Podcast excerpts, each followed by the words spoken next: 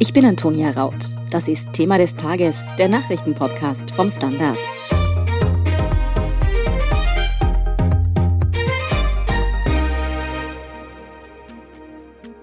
Schon wieder sorgt ÖVP-Finanzminister Gernot Blümel für Schlagzeilen. Er soll so lange damit gewartet haben, E-Mails an den Ibiza-Untersuchungsausschuss zu übermitteln, bis der Bundespräsident sich einschalten musste. Was es damit genau auf sich hat, wieso die Opposition jetzt tausende Seiten Zettelwirtschaft durchgehen muss und ob die ÖVP sich in Österreich über das Gesetz stellt, darüber spreche ich mit Sebastian Fellner vom Standard. Sebastian, noch einmal von vorn. Bundespräsident Alexander van der Bellen musste sich also gestern Donnerstag einschalten. Er hat ÖVP-Finanzminister Gernot Blümel auf Einschreiten des Verfassungsgerichtshofs hin angewiesen, Mails an den Ibiza-Untersuchungsausschuss zu liefern. Was hat es damit denn genau auf sich? Das ist ein einmaliger Vorgang in Österreich, das hat es noch nicht gegeben. Der Hintergrund ist der, dass der Verfassungsgerichtshof schon Anfang März beschlossen hat, das Finanzministerium bestimmte E-Mails und Akten und Daten an den Ibiza-Untersuchungsausschuss liefern muss. Das ist aber seitdem nicht passiert oder zumindest bis gestern nicht passiert. Das Finanzministerium hat diese Sachen einfach nicht herausgerückt.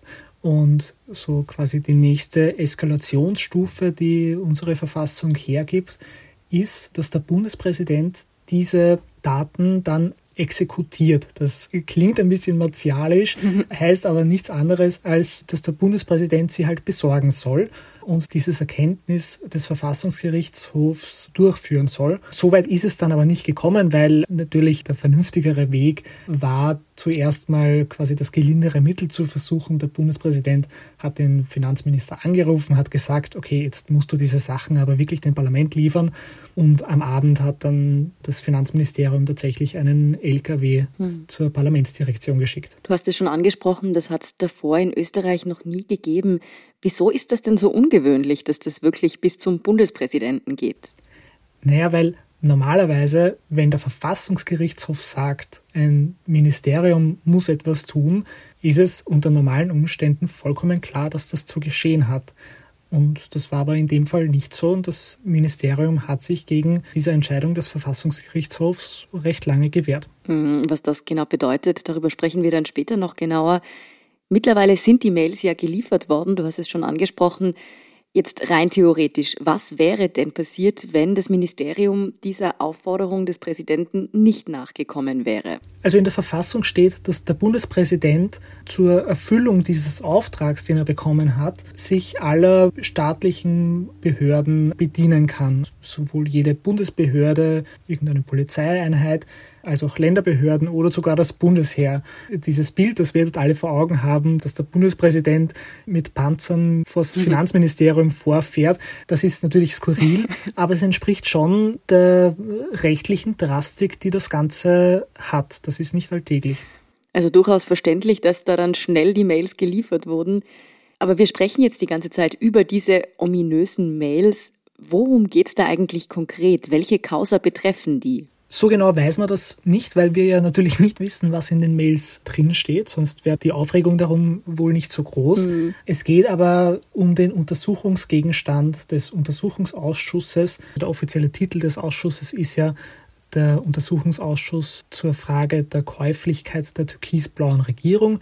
Das heißt, es betrifft die Jahre 2017 bis 2019 und angefragt hat die Opposition oder angefordert hat die Opposition, die E-Mail-Postfächer von einer Reihe von Beschäftigten einer bestimmten Abteilung im Finanzministerium. Ob da jetzt tatsächlich irgendwie der rauchende Colt für irgendeine Korruptionsgeschichte drin ist oder nicht, weiß die Opposition, soweit ich weiß, selber nicht genau. Aber man findet halt erst Sachen, wenn man sie suchen kann. Ja, und suchen ist ein gutes Stichwort. Das dürfte jetzt nämlich eine ziemliche Mammutaufgabe werden. Die Mails wurden nämlich nicht, wie man sich das vorstellen würde, digital übermittelt, sondern tatsächlich ausgedruckt. Und das ist jetzt nicht ein einzelner Ordner, sondern du hast schon gesagt, die sind wirklich mit dem LKW voller Kisten gekommen. Das sind tausende Seiten. Jetzt stellen sich die allermeisten natürlich die Frage, wieso? Also, das ist ja einfach super unpraktisch. Ja, geliefert wurden diese Daten in der Geheimhaltungsstufe 3. Und das bedeutet, dass sie eben nicht digital geliefert werden, wie etliche andere Daten an den Urschuss, sondern in Papierform.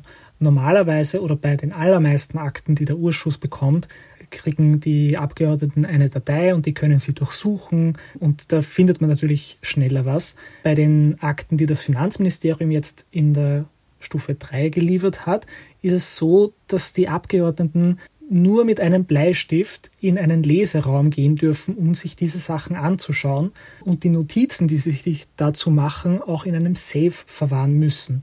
Wir können uns, glaube ich, beide vorstellen, dass das nicht super praktisch ist. Nein. Und dass man da halt dann auch nicht so leicht Sachen findet, wie wenn man nach bestimmten Stichwörtern suchen kann. Das Finanzministerium stellt sich halt auf den Standpunkt, diese Geheimhaltungsstufe ist notwendig aus rechtlichen Gründen. Ist denn das wirklich so? Also man kann natürlich nicht wissen, was jetzt wirklich in den Mails steht, aber ist ein E-Mail-Postfach tatsächlich etwas, das so eine Klassifizierung verdient? Das ist eine Streitfrage jetzt und die Opposition sagt auch, dass der Nationalratspräsident Wolfgang Sobotka diese Geheimhaltungsstufe aufheben oder halt herabstufen könnte, damit man sie auch digital durchsuchen kann. Wissen tut man es nicht, weil es ist halt geheim. Ja, der Verdacht der Oppositionsparteien ist da eben, dass die Mails eben so klassifiziert wurden, um sie in dieser Form zu liefern, also ausgedruckt und es so für die Oppositionellen wesentlich schwieriger zu machen, eben hier Dinge zu finden auch. Das ist natürlich jetzt die Erzählweise von Neos, SPÖ und Co. Aber könnte da was dran sein? Ob da was dran ist, möchte ich jetzt gar nicht abschließend beurteilen, aber auffällig ist es schon, dass gerade diese sehr mühsam zu bekommende und erst quasi mit allen verfassungsrechtlichen Möglichkeiten beschafften Akten dann auch noch in einer Geheimhaltungsstufe geliefert werden, die die Arbeit der Opposition deutlich erschwert. Kommt es hier nicht vielleicht sogar ein bisschen zum sogenannten Streisand-Effekt, also dass diese Mails gerade durch diese Versuche, sie zurückzuhalten, jetzt für die Opposition und für die Öffentlichkeit erst recht interessant werden? Tatsächlich ist es ein noch nicht gelöstes Rätsel, warum das Finanzministerium bis zum allerletzten Drücker gewartet hat, diese Akten zu liefern und dann auch noch halt dieses Spektakel drum verursacht hat, dass jetzt sich die Opposition ganz genau anschauen wird, was da leicht drinsteht, dass die Sachen so schwierig zu bekommen war, das liegt auf der Hand, ja. Ja, du hast schon angesprochen, die Opposition verlangt eben auch vom Nationalratspräsidenten Sobotka, dass diese Geheimhaltungsstufe eben aufgehoben wird, fordert sogar den Bundespräsidenten auf, die Exekution sonst doch noch durchzuführen. Denkst du, dass auf diesen Druck hin diese Mails jetzt vielleicht doch auch noch in digitaler Form an die Öffentlichkeit gelangen? Ich kann es mir schon vorstellen, diese ganze Aktion hat so ein bisschen was Trotziges, Batziges und ich glaube, dass irgendjemanden im ÖVP-Universum auffallen wird, dass das einfach wirklich nicht gut ausschaut und dass man auch um diese Sache einfach auch mal erledigt zu haben, dass man da dann die Akten auch in digitaler Form liefert. Jetzt muss man ja sagen, dass das nicht das erste Mal ist, dass sich Finanzminister Gernot Blümel, sagen wir nicht, super kooperativ gezeigt hat in diesen Untersuchungen. Denken wir alle an den Laptop zurück, den seine Frau zum Beispiel zum Spazieren mitgenommen hat. Wie problematisch siehst du dieses Verhalten vom Finanzminister denn? Also es zieht sich schon so ein bisschen eine, ich möchte sagen, Überheblichkeit durch. Er hat ja auch, wie er im Untersuchungsausschuss geladen war, sich sehr oft nicht erinnern können an bestimmte Sachen. Grundsätzlich sehe ich die Problematik darin, dass wenn man sich anschaut, wie die Republik gebaut ist quasi, ist das höchste Gremium das Parlament, weil das die höchste demokratische Legitimation hat, weil es halt ziemlich genau das Wahlergebnis widerspiegelt und so die Nähe zum Souverän der Bevölkerung hat. Die Regierung arbeitet im Auftrag und im Vertrauen des Parlaments und ich finde jetzt persönlich auch als Mensch, der hier lebt, gesprochen, dass sich das auch im Verhalten von Regierungsmitgliedern widerspiegeln soll und dass man ein bisschen einen Respekt gegenüber dem Parlament aufbringen soll und auch gegenüber der Verfassung, die ja auch vorschreibt, dass alles Handeln von Regierungsmitgliedern auf Gesetzen fußen muss. Ob das allen so bewusst ist in der Regierung von Sebastian Kurz, bin ich mir jetzt gerade nicht sicher. Du hast den Kanzler jetzt schon angesprochen.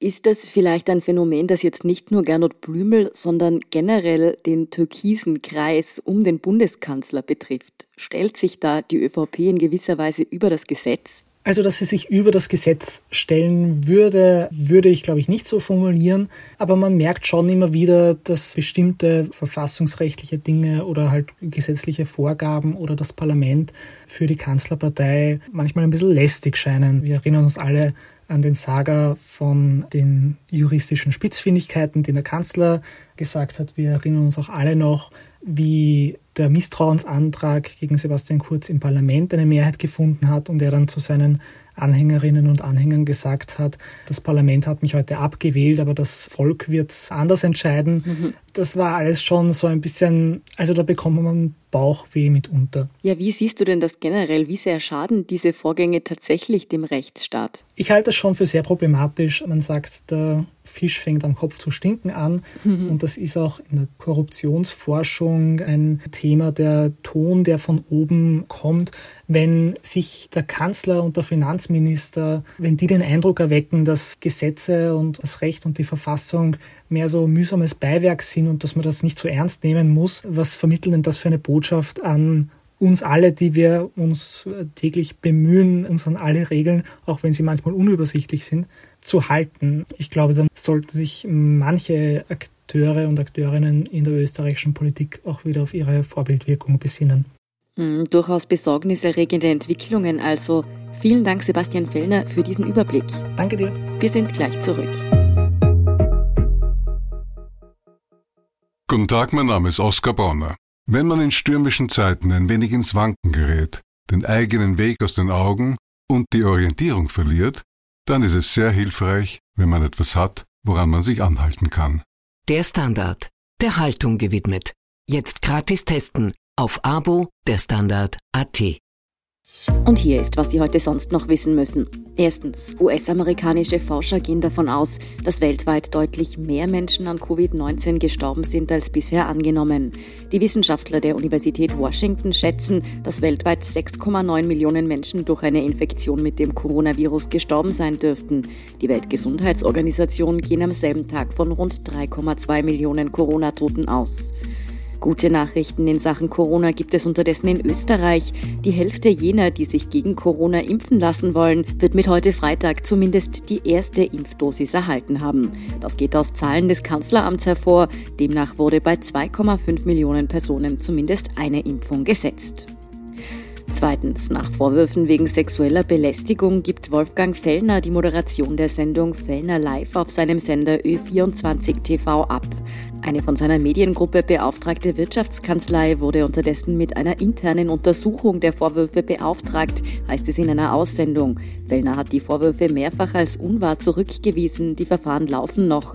Bis auf weiteres übernehmen sein Sohn Niki Fellner und die Journalistin Isabel Daniel die Moderationen. Und drittens, es klingt wie ein Traum für Pizza-Fans. Sein Startup hat auf Roms Piazza Bologna einen Pizzaautomaten aufgestellt. Der soll in gerade einmal drei Minuten frische Pizza backen und das 24 Stunden am Tag.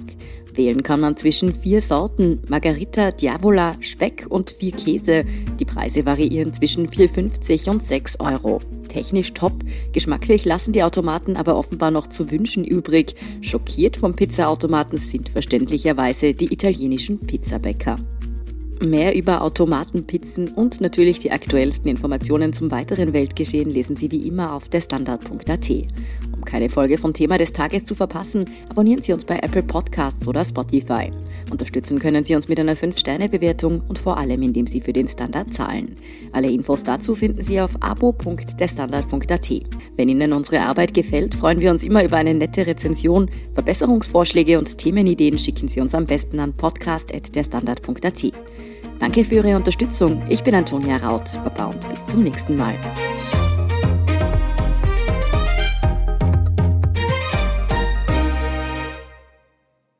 Guten Tag, mein Name ist Oskar Bonner. Wenn man in stürmischen Zeiten ein wenig ins Wanken gerät, den eigenen Weg aus den Augen und die Orientierung verliert, dann ist es sehr hilfreich, wenn man etwas hat, woran man sich anhalten kann. Der Standard, der Haltung gewidmet. Jetzt gratis testen auf Abo der Standard AT.